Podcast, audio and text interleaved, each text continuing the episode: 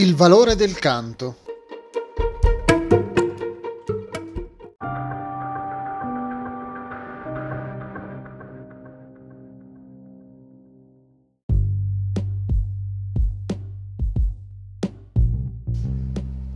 Riesci a immaginare un mondo senza canzoni? Un mondo in cui non è possibile ascoltare il canto felice dei bambini o le dolci voci dell'usignolo?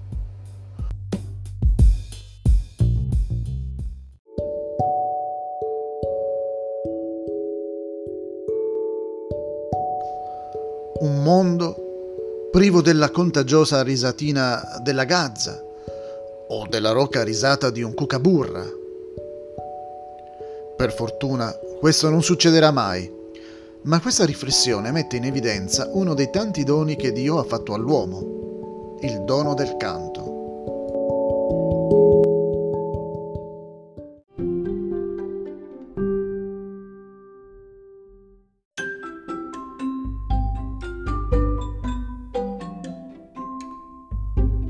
Cos'è un cucaburra?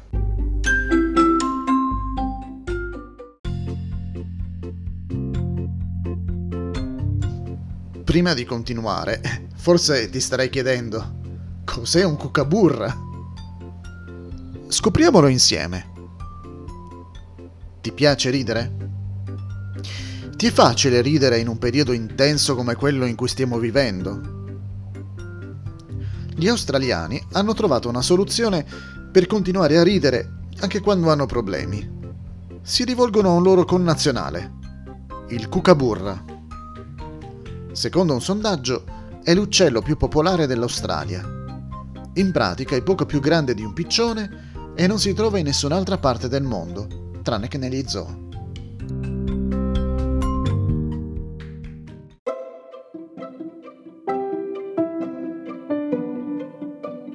La sua risata spesso è iniziata da un esemplare solitario che pronuncia un paio di risatine a poco volume, tenendo il becco chiuso quasi del tutto.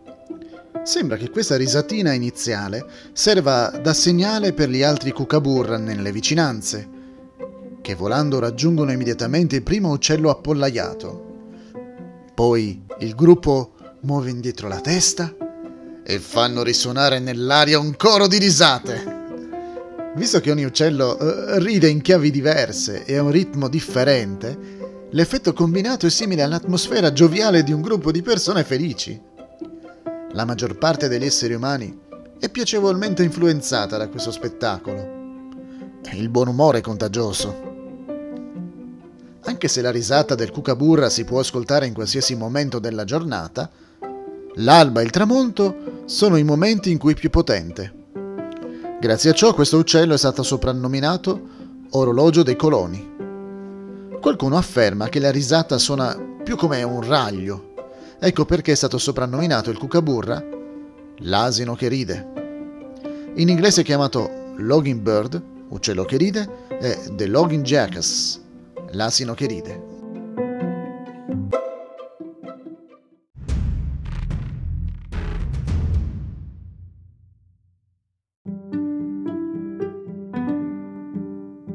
La risata.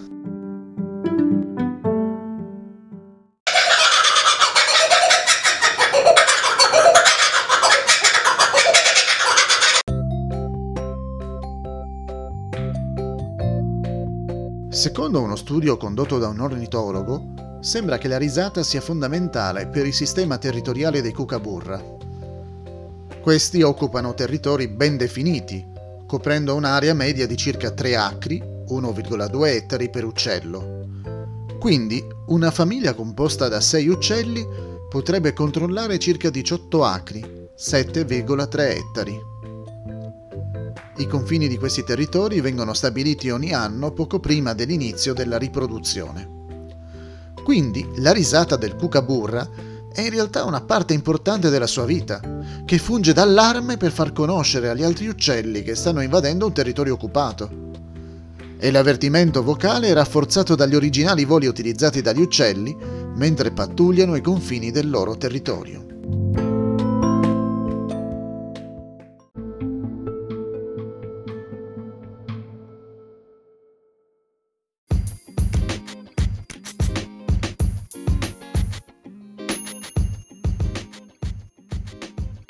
E ora, un po' di pubblicità.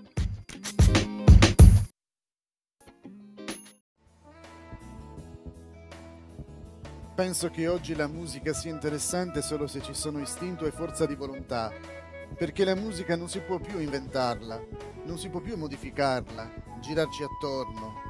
La gente ha tanto bisogno di istinto e infatti le cose che funzionano sono quelle che privilegiano quell'aspetto. L'artista può considerarsi vero solo se riesce a comunicarle al pubblico.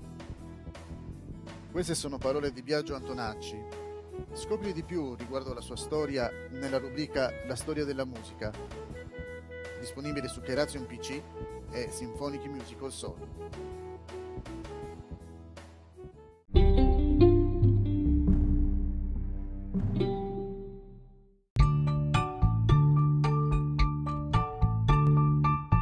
Vita familiare.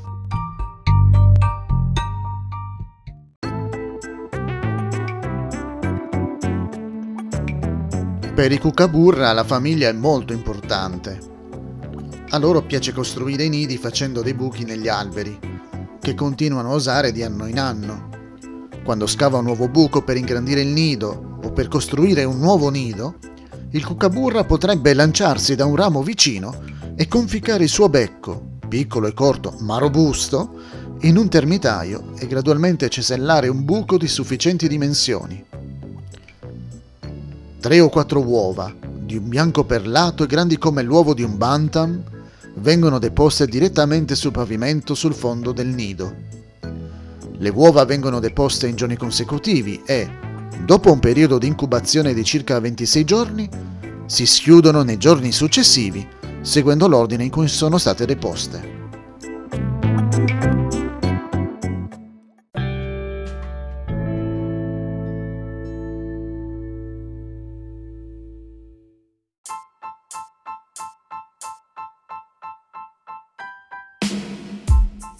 Il Bantam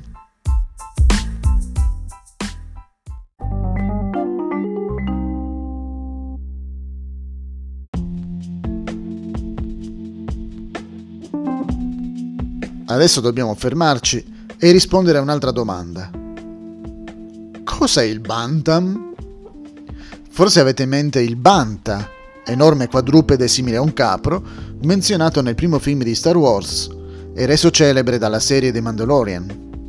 Beh, sappiate che George Lucas ci ha preso in giro per lungo tempo. Infatti, il Bantam è un piccolo pollo domestico. Quando vede un predatore di terra come una donnola, il bantam emette un suono acuto Cook, cook, cook per avvertire gli altri bantam. Ma se vede un falco, il bantam emette un unico grido lungo. Ogni verso suscita una risposta tempestiva che si accorda con la minaccia, indicando che gli uccelli comunicano informazioni significative. Il caso del bantam non è unico. Anche altri uccelli fanno richiami mirati simili. Questo è il caso, come abbiamo capito, anche del cucaburra.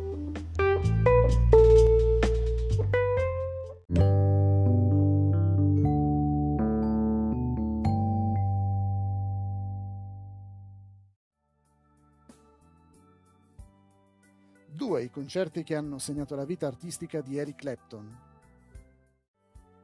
Il primo risale all'estate del 71 ed è il mega spettacolo tenuto al Madison Square Garden di New York a favore dei profughi del Bangladesh. Il secondo, un po' più recente, 1992, vede Clapton e Elton John insieme a Monza, Milano, dar vita a un concerto emozionante e indimenticabile. Parliamone insieme.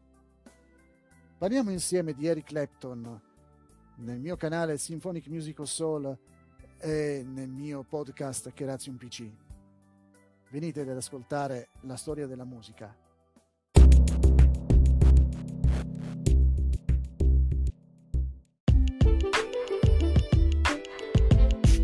La famiglia del cucaburra.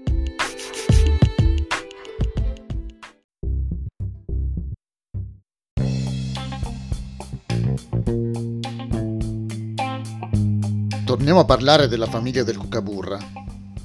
Gli studi hanno rivelato che il cucaburra ha uno stile di vita familiare insolito. Mentre le coppie di uccelli restano insieme in modo permanente, occupando un particolare territorio, alcuni territori ospitano degli esemplari che non si riproducono, che restano per così dire scapoli e nubili. Questi sono chiamati ausiliari. Quando inizierà la deposizione delle uova, ci si aspetterebbe che gli ausiliari se ne vadano a stabilire nuovi territori. Tuttavia, piuttosto che andarsene, questi uccelli in realtà condividono insieme agli uccelli riproduttori la cova, anzi l'incubazione delle uova. Inoltre offrono due servizi ai piccoli pulcini, quello culinario e quello di sicurezza. In alcuni casi si sono osservati gruppi di quattro uccelli impegnati ad aiutare gli uccelli riproduttori con la stessa attenzione dei genitori, come se i pulcini fossero i loro. Se uno degli uccelli riproduttori subisse un incidente mortale, allora un ausiliario interverrebbe e assumerebbe il ruolo genitoriale. È stato calcolato che alcuni ausiliari sono rimasti single o sposati senza diventare uccelli riproduttori anche quattro anni prima di andare a stabilire territori propri. Sia i genitori che gli ausiliari hanno beneficiato di questo sistema di vita familiare. Gli uccelli riproduttori potevano dedicare più tempo a se stessi. Gli ausiliari ricevevano uno speciale addestramento, imparando a difendere un territorio e acquisendo sufficiente esperienza per formare una loro famiglia.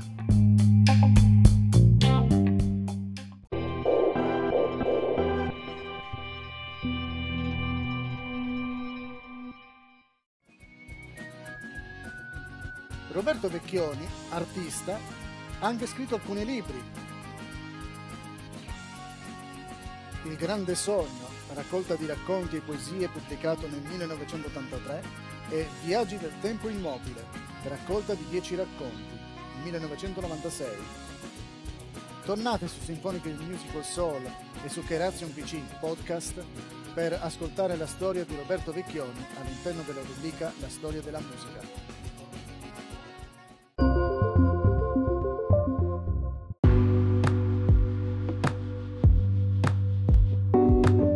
Fra i cucaburra c'è un rigoroso sistema di caste, in base al quale i membri delle famiglie, sia i genitori che gli ausiliari, riconoscono e mantengono il loro posto nel modello sociale. A questo proposito è stata osservata una forma di comportamento non violenta, ma leggermente aggressiva. Due uccelli si stavano colpendo per il becco, si aggrappavano e si torcevano in modo simile al braccio di ferro, a proposito, sapevi che il braccio di ferro è detto anche wrestling indiano? Le femmine gareggiavano solo con le femmine e i maschi con i maschi.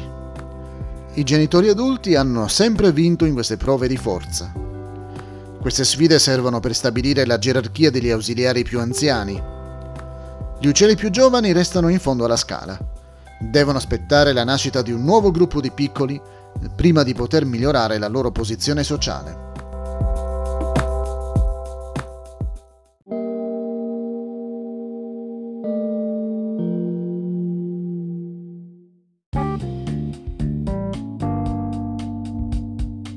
Cibo e sopravvivenza.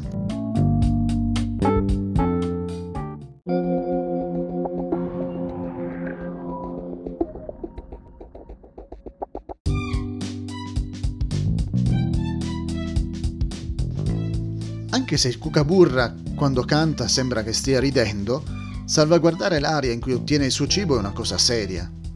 La dieta del cucaburra consiste di lucertole, insetti, piccoli uccelli nidificanti e le loro uova, roditori, gamberi, rane, serpenti e simili.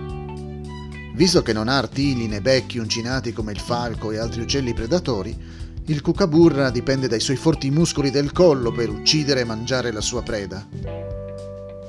Tuttavia, il cucaburra è di per sé vulnerabile e può cadere facilmente preda di altri predatori. Per difesa, possiede un mimetismo di colore naturale. Inoltre, nel caso in cui falchi o altri uccelli predatori volino sopra la sua testa, il cucaburra si rigidisce, punta il becco verso il predatore e ruota tutto il suo corpo per seguire il volo dell'uccello nemico fino a quando non svanisce. Questo stratagemma difensivo è chiamato stick pose, posa del bastone. Il cucaburra sembra un bastone che insegue l'uccello da cui era stato minacciato. Ciò che rende davvero popolare il cucaburra, tuttavia, è la sua risata.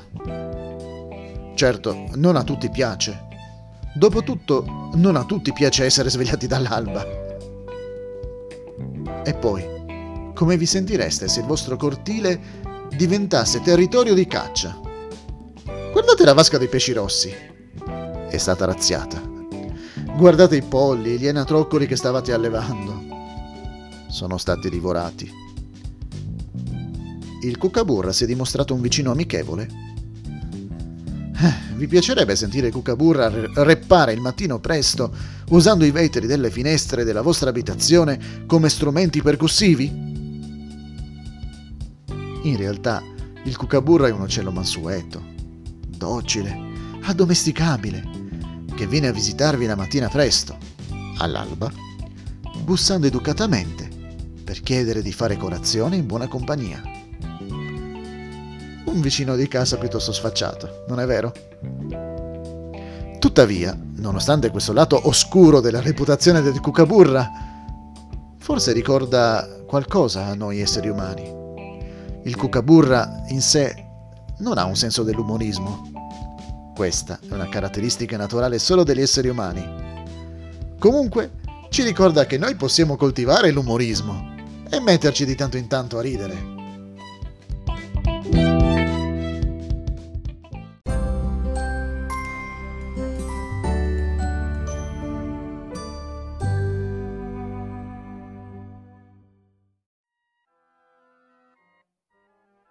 La tournée del 1994 è stata un vero successo. Oltre 150 concerti scagliati nei più remoti angoli del mondo e un incasso di oltre 300 milioni di dollari.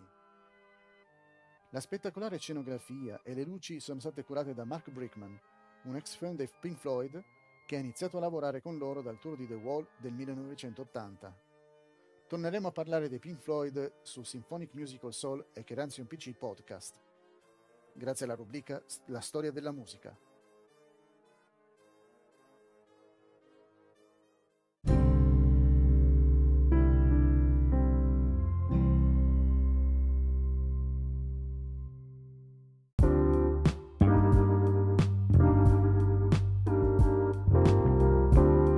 Parliamo del canto umano.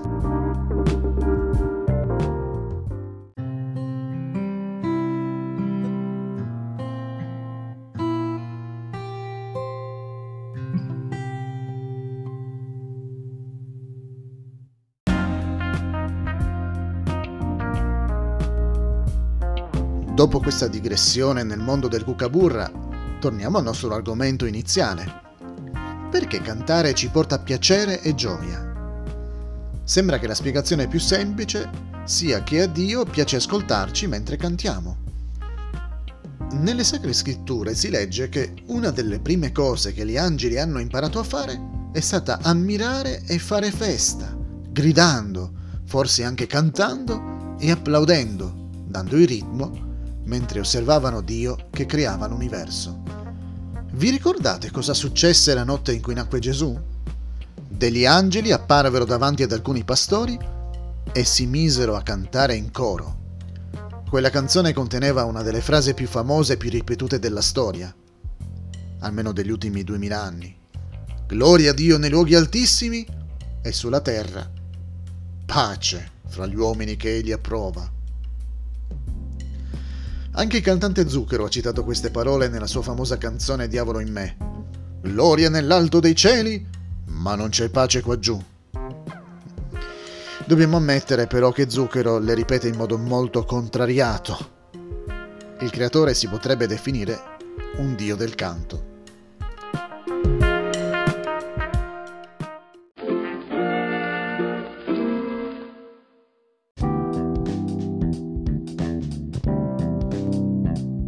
Non aver paura di cantare. Quando canta, il cucaburra sembra che stia ridendo. Anche noi possiamo cantare con sentimento. In che modo? Apri la bocca e canta facendo uscire le parole dal cuore. Tuttavia, non è sempre facile. Forse ci sentiamo in imbarazzo, anche se abbiamo una bella voce. Ci preoccupiamo troppo della nostra reputazione e non vogliamo farci sentire dagli altri. Se il canto è un dono di Dio, allora buttiamoci e cantiamo. Forse qualche stonatura qua e là causerà un po' di ilarità, ma ricordiamo che il Kookaburra ride mentre sta cantando. Hai subito un'ingiustizia? Canta! In molte carceri è stato notato che i prigionieri rinchiusi ingiustamente si mettono a cantare e il loro canto è piacevole. Curano l'imbarazzo della reclusione con il canto. A causa delle limitazioni, eh, difficilmente avranno a disposizione un accompagnamento musicale o un canzoniere in cui leggere i testi. Forse inventeranno nuove parole quando canteranno canzoni note di cui non ricordano quelle originali. Ma ciò che ne conseguirà renderà migliore il loro soggiorno. Forse prima di essere rinchiusi non avevano studiato canto, ma ora si mettono a cantare ad alta voce e con il cuore. Forse chi li ascolta si accorge che qualcosa è andata storta durante il processo e potrebbe intercedere. Hai ancora paura di cantare? Tutti noi possiamo migliorare Qual è il miglior consiglio per chi vuole cantare? Fare del proprio meglio. Seguendolo ci si sorprenderà. Probabilmente i miglioramenti arriveranno. Prova a esercitarti a cantare anche una canzone che ti sembra difficile. Forse è bella se cantata dagli altri, ma non ti piace perché è complicata. Esercitati, esercitati ed esercitati, ma non stancarti troppo. Potrebbe diventare la tua canzone preferita. Ecco alcuni suggerimenti pratici che possono aiutarti a migliorare la qualità del tuo canto. Ad ascoltare frequentemente le canzoni che vuoi imparare a cantare, usando le registrazioni originali. Per alcuni cantare a casa o in compagnia di amici è davvero piacevole. Se usi una base strumentale, come quelle che trovi sul mio canale musicale Symphonic Musical Soul, Regola il volume in modo che sia ben udibile. Di solito le mie basi contengono anche la linea del canto o melodia eseguita da uno strumento solista. Questo rende più facile seguire la melodia e aumenta la fiducia da parte di coloro che cantano. E so che ai cantanti professionisti non piace che sia presente la linea melodica, ma è essenziale per chi vuole imparare a cantare una nuova canzone e non sa leggere lo spartito. Genitori, incoraggiate i vostri figli a cantare con entusiasmo e con il cuore? I vantaggi sono molti. Ci sono molti benefici dal cantare ad alta voce e dal cuore. Possiamo sentirci più coinvolti. Chi ci ascolta può essere incoraggiato, specialmente se sta affrontando un brutto periodo. E poi potrebbe sentirsi spinto a iniziare a cantare con noi, senza imbarazzo. Tutti ne beneficeranno. Il canto è contagioso. Ma non è pericoloso perché non è un virus. In conclusione, ascolta il canto di qualche cucaburra.